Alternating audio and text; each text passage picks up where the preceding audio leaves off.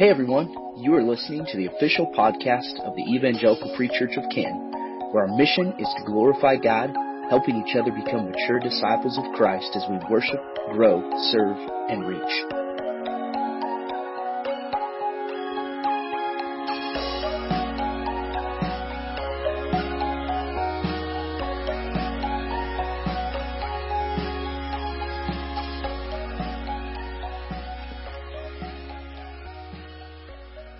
Take your Bibles and uh, open up to Ephesians chapter 5 with me this during this time. Ephesians chapter 5.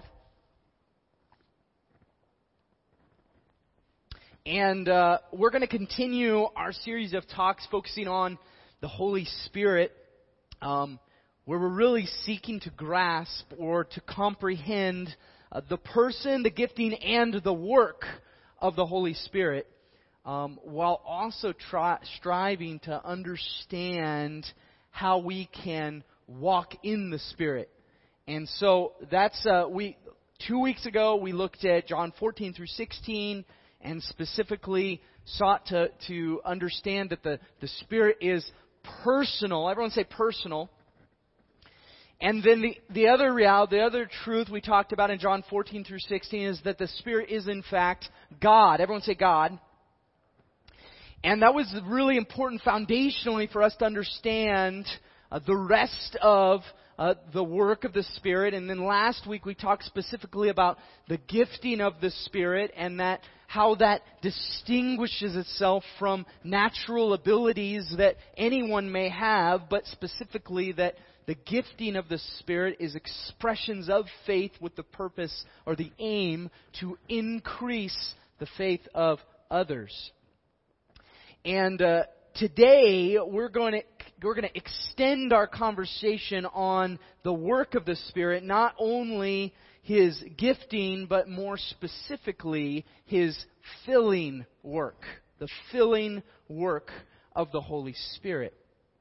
And uh, if you get nothing else out of today, uh, I want you to walk away with this challenge.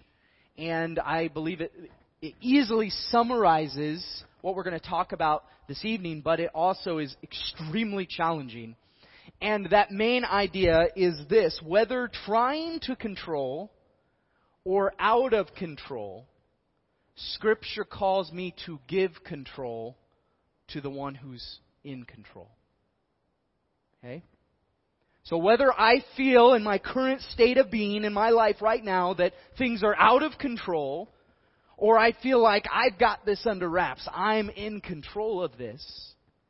Regardless of what state I'm in, Scripture calls me to hand over control to the one who's in control. And we're going to understand better how this relates to the filling work of the Spirit. But I want to read Scripture first and develop the rest out of what we see there. So I'm actually going to start in verse 1 and I'm going to read all the way through verse 21 and I want you to follow along with me. And then we're actually just going to primarily focus on one verse in the midst of that. But I want you to see, I want you to really grasp and understand the context that surrounds this one verse. So starting in verse 1, it says, Therefore, be imitators of God as beloved children, and walk in love as Christ loved us and gave himself up for us a fragrant offering and sacrifice to God. But sexual immorality and all impurity or covetousness must not even be named among you as is proper among the saints.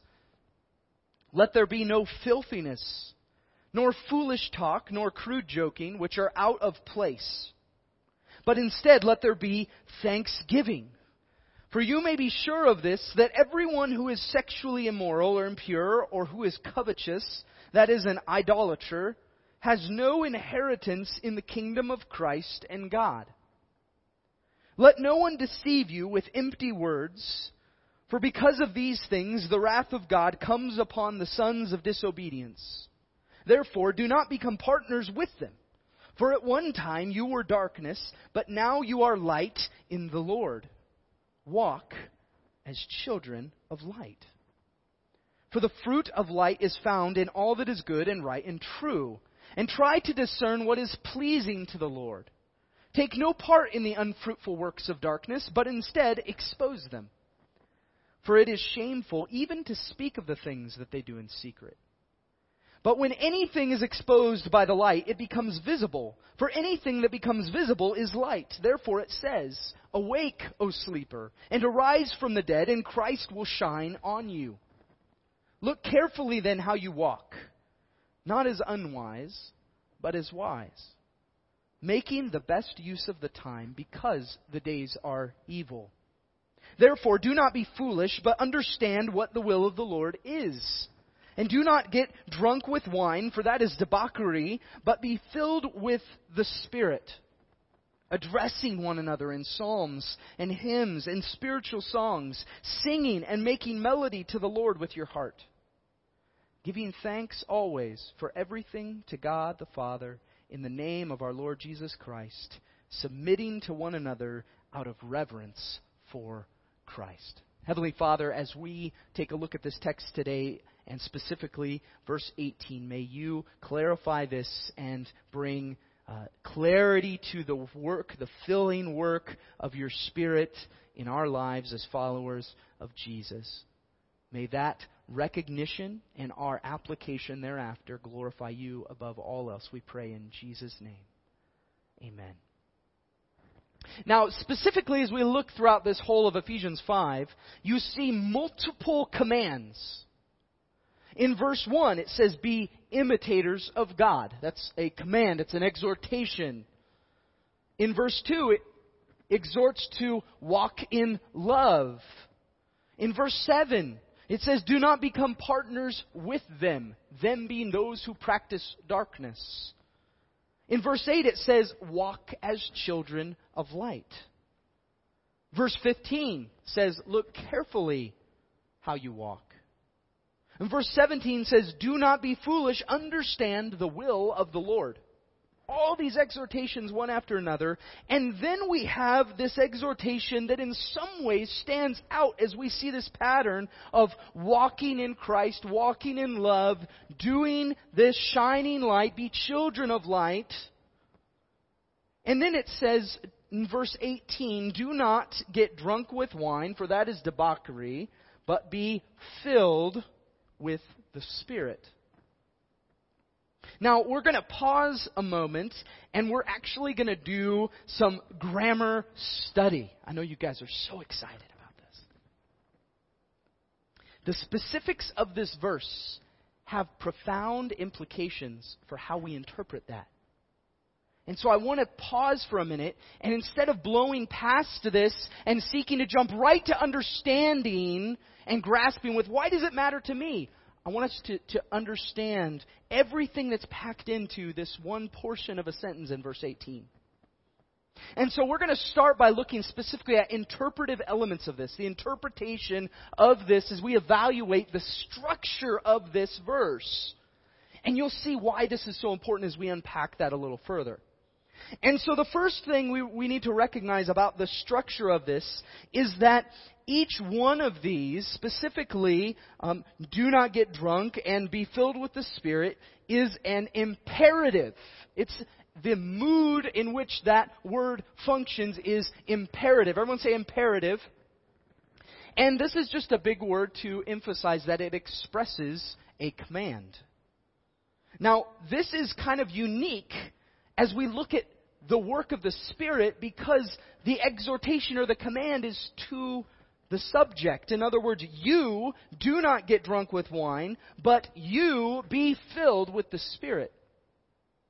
And this shifts, and we're going to talk about more how this, uh, how this looks in comparison to phrases like baptism in the Spirit or the indwelling of the Spirit.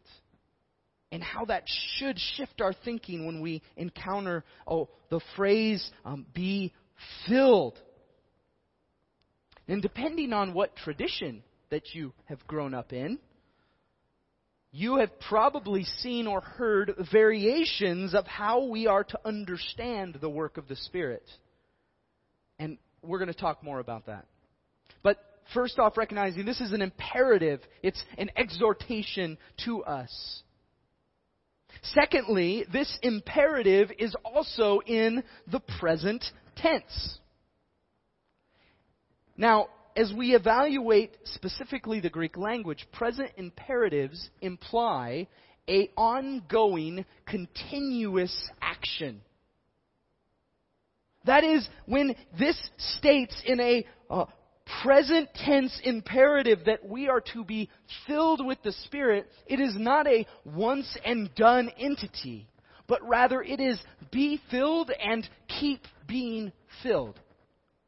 More specifically, you be always being filled by the Holy Spirit.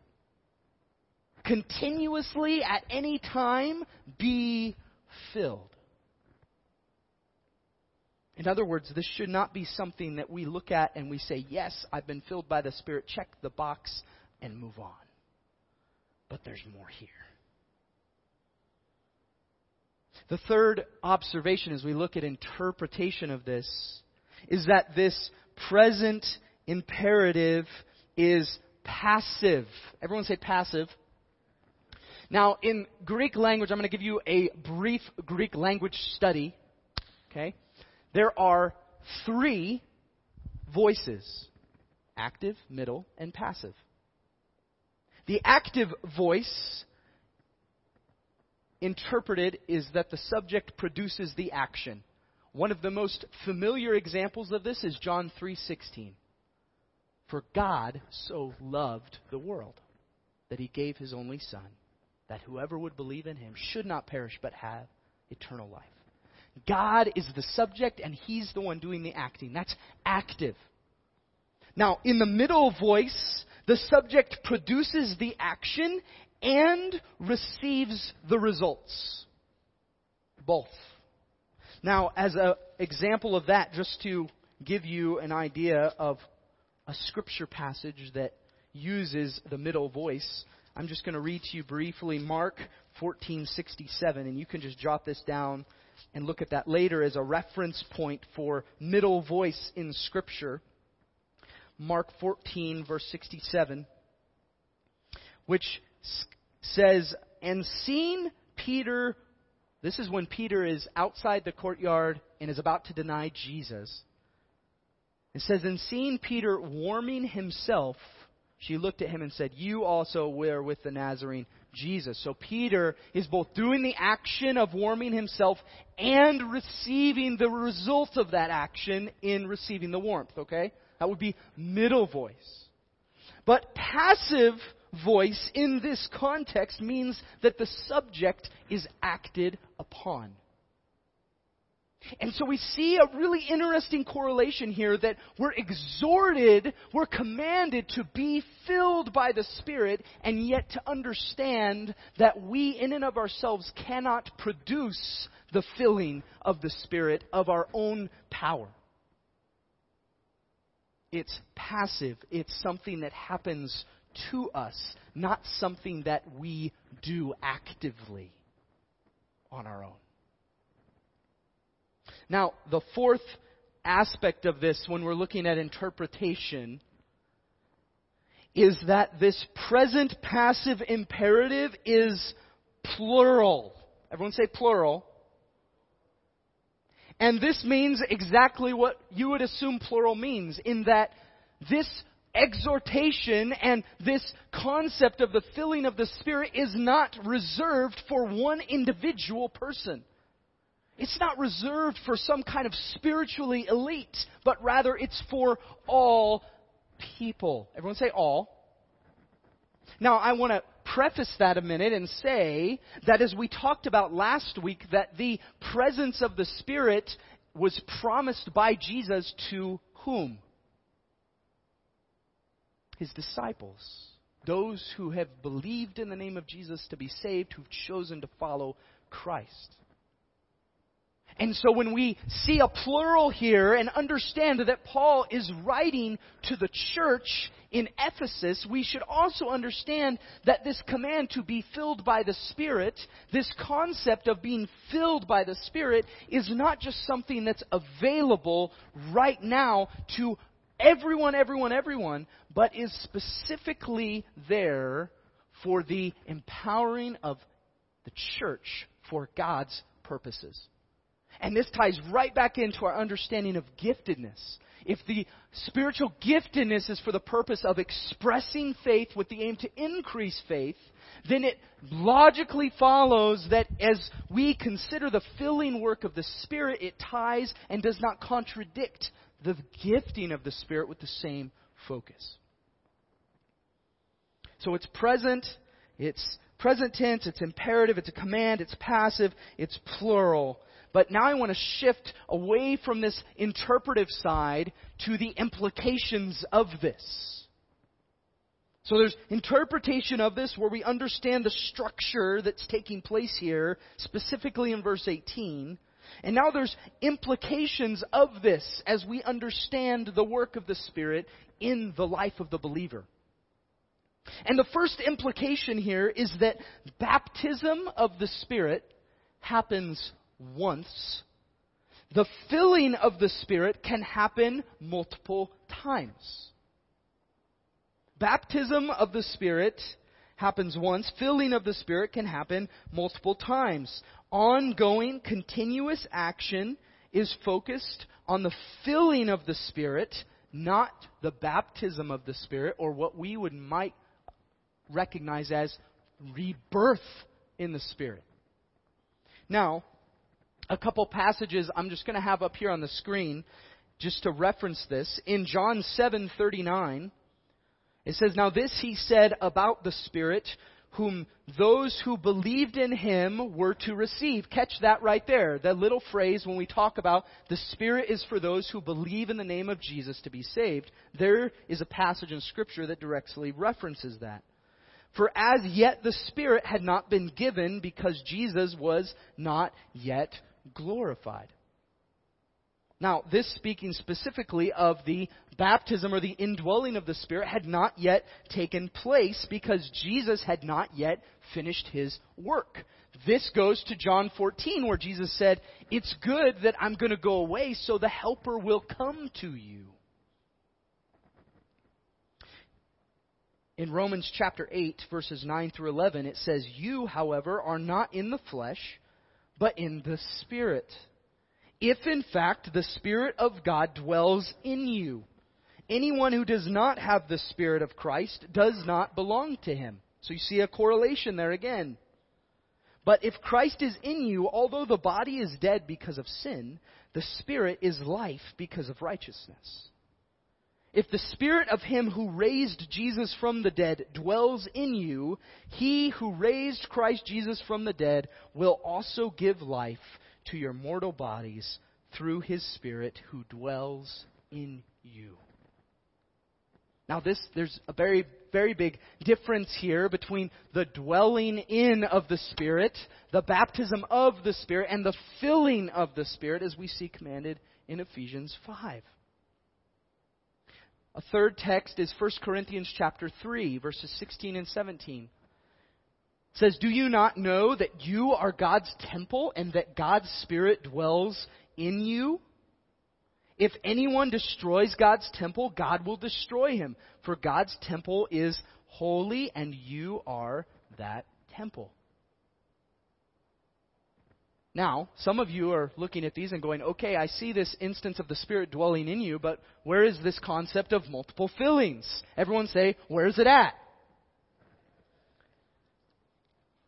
In Acts chapter 2, we see an example of this. And Acts chapter 2 is the first place that we see both baptism of the Spirit and the filling of the Spirit as it seeks to accomplish the purposes of Christ. And in Acts chapter 2, specifically in verse 4, it says, and they were, they being, speaking of the disciples, all filled with the Holy Spirit and began to speak in other tongues as the Spirit gave them utterance. Okay? Now, if we fast forward a little bit to Acts 4:31,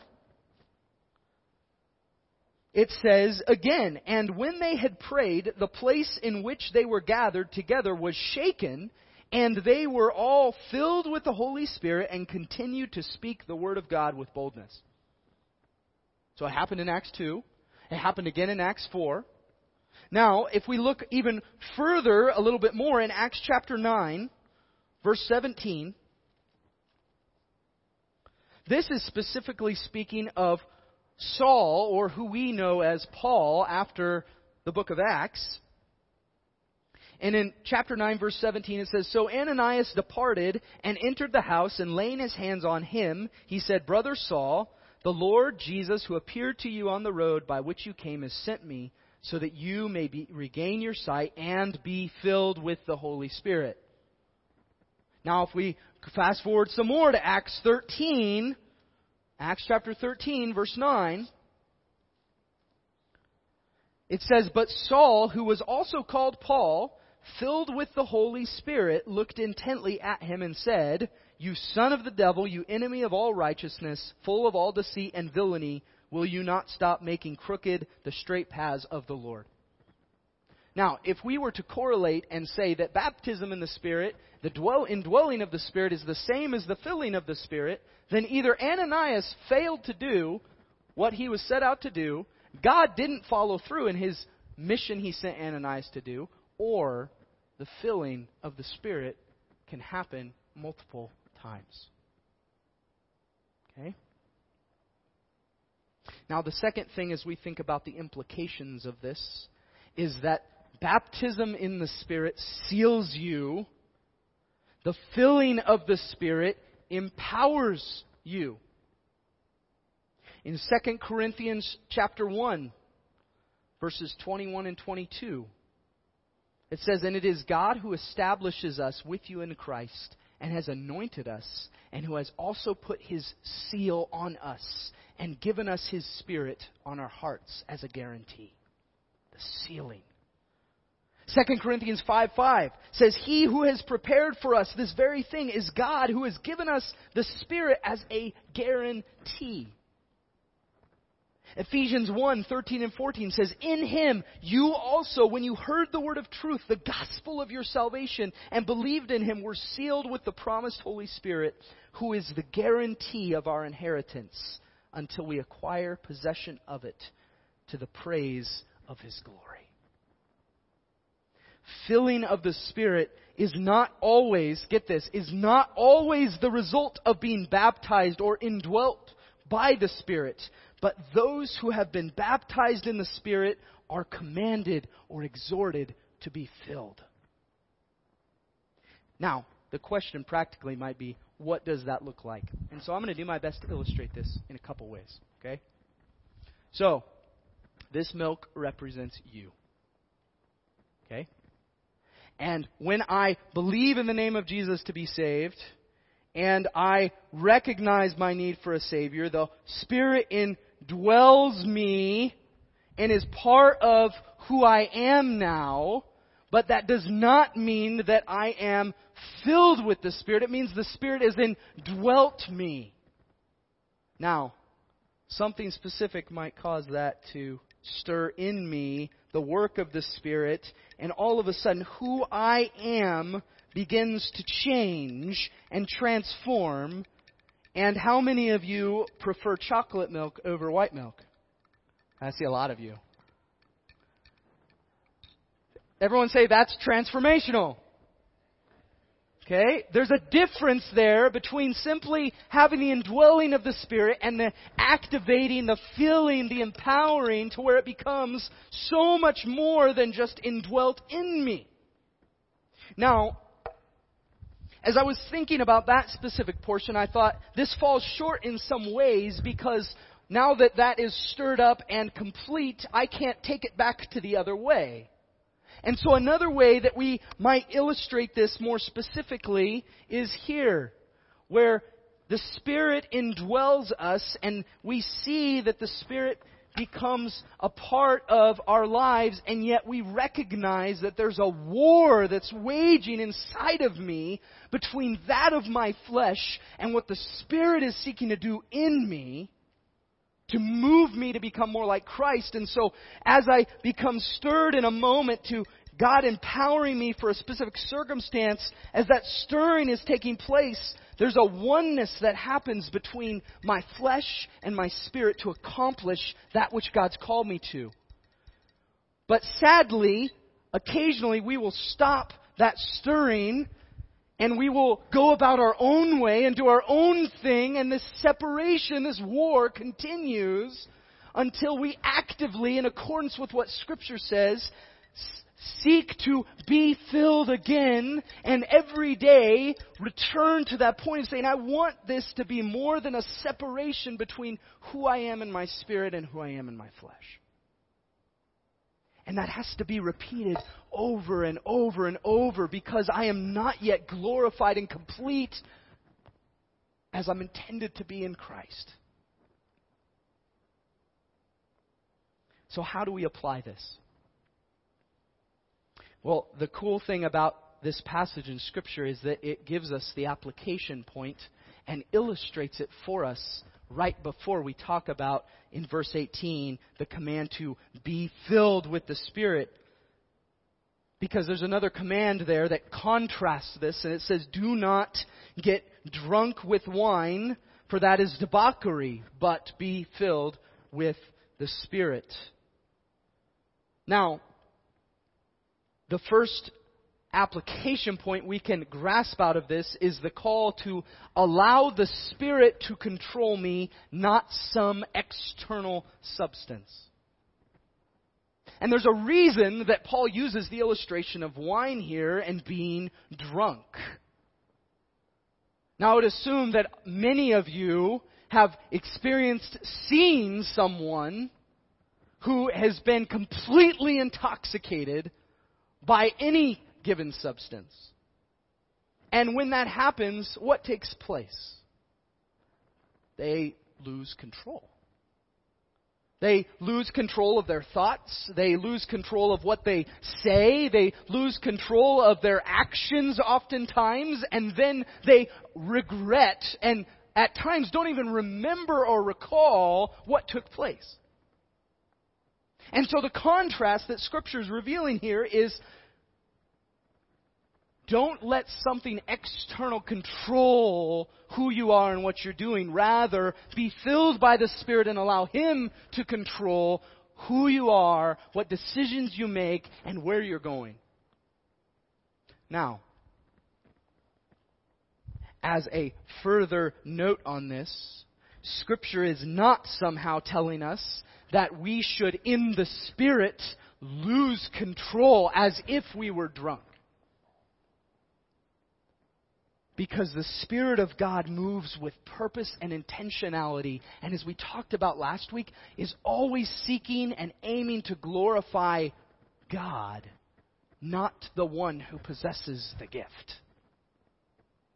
And so at any point in time, as Scripture calls us to test the spirits to see if they're actually from God, we should actively be asking the question, is someone's expression, whether it's identified as spirit filled or not, glorifying God or something else. And as we consider the, the challenge here, the application that I should be allowing the Spirit of God to control me, not some external substance. What keeps us from being filled? There's many things. Being filled with fear keeps us from being filled with the Spirit. Being filled with doubt, being filled with grief, being filled with anger, being filled with, you fill in the blank. If the filling of the Spirit is a passive action that is done by the divine, then what active role do I play in fulfilling the exhortation in Ephesians 5? And that's the daily, conscious, always developing action of being open to surrendering to, yielding to the Spirit's control over my thoughts, my decisions, and the entirety of my life. Not losing control, but giving control over to the one who's in control. Biblically, there's four specific things that keep us from being filled by the Spirit. One of those is grieving the Spirit, doing that which the Spirit directly has identified we shouldn't do. quenching the Spirit. 1 Thessalonians 5 talks about this, where we quench the working of the Spirit in our lives, and over time, you quench that and quench that and quench that. The Spirit's influence and impact in your life gets quieter and quieter and quieter. And some of you may experience that today, where you're like, I, I want to be filled by the Spirit, I just don't know what, what, why I can't. I, I, I, don't, I don't understand why I just feel distant. Another thing that keeps us from being filled by the Spirit is failing to be involved in the work of ministry in any context. And that's in no means a way of me saying that you need to serve right here in this place in order to be filled by the Spirit. But rather, God, if we believe He's gifted each follower of Christ with a gift of the Spirit, we should also believe that if we're not actively pursuing the giftedness in which He's given to us, that the filling of the Spirit is not going to come in the same way. The fourth thing is failing to live by the Spirit, and that's what we're going to talk about next week. How do we walk in the Spirit? Understanding these things, how do we practically do that? What does that look like? And so the final application point as we close in this, and I'm going to ask the worship team to come forward as we prepare to close our time together. But I want you to think about this. And it's a challenge to recognize and admit to the areas of my life where I have not actively sought the Spirit's filling. The areas of my life where I've not actively sought the filling of the Spirit to take control and guide me and lead me. Some may be completely void of the Spirit, and yet the Spirit of God, even now, is calling you to repentance and surrender. And that can be found in Jesus, in Christ alone. Some may have grieved and quenched the Spirit's work in your life, and you are still clutching for control, unwilling to let go of that. And the Spirit is prompting and calling you to let go of control and let me lead. Whether trying to control or out of control, Scripture calls me to give control to the one who's in control. Who is in control of your life right now? Who guides? Who do you look to when you don't have the answer? What's the first place you go? The command of Scripture is that we would allow the Spirit to guide and lead us. And when we aren't sure what that looks like, praise God that He's given us His Word as concrete truth that we can come back to and identify what God's called us to. And we believe that the Spirit is, in fact, God, indwelt in those who claim the name of Jesus. Then we read a command of Scripture and we wonder what the Spirit is going to call us to and fill us to do. It's going to line up in here. Who's in control? of your life today. Father, as we consider this now, may we be challenged by the reality that we are either destined to seek to control our own lives or to allow you to guide, control, and lead us in the way that you've called us. So may we recognize the areas where we uh, have not allowed your Spirit to take control, and may we walk into this with a heart and a desire to model Christ, to grow in our understanding of the Spirit, and to allow Him to fill us for the work that you've put in front of us today. We pray this in Jesus' name. Amen.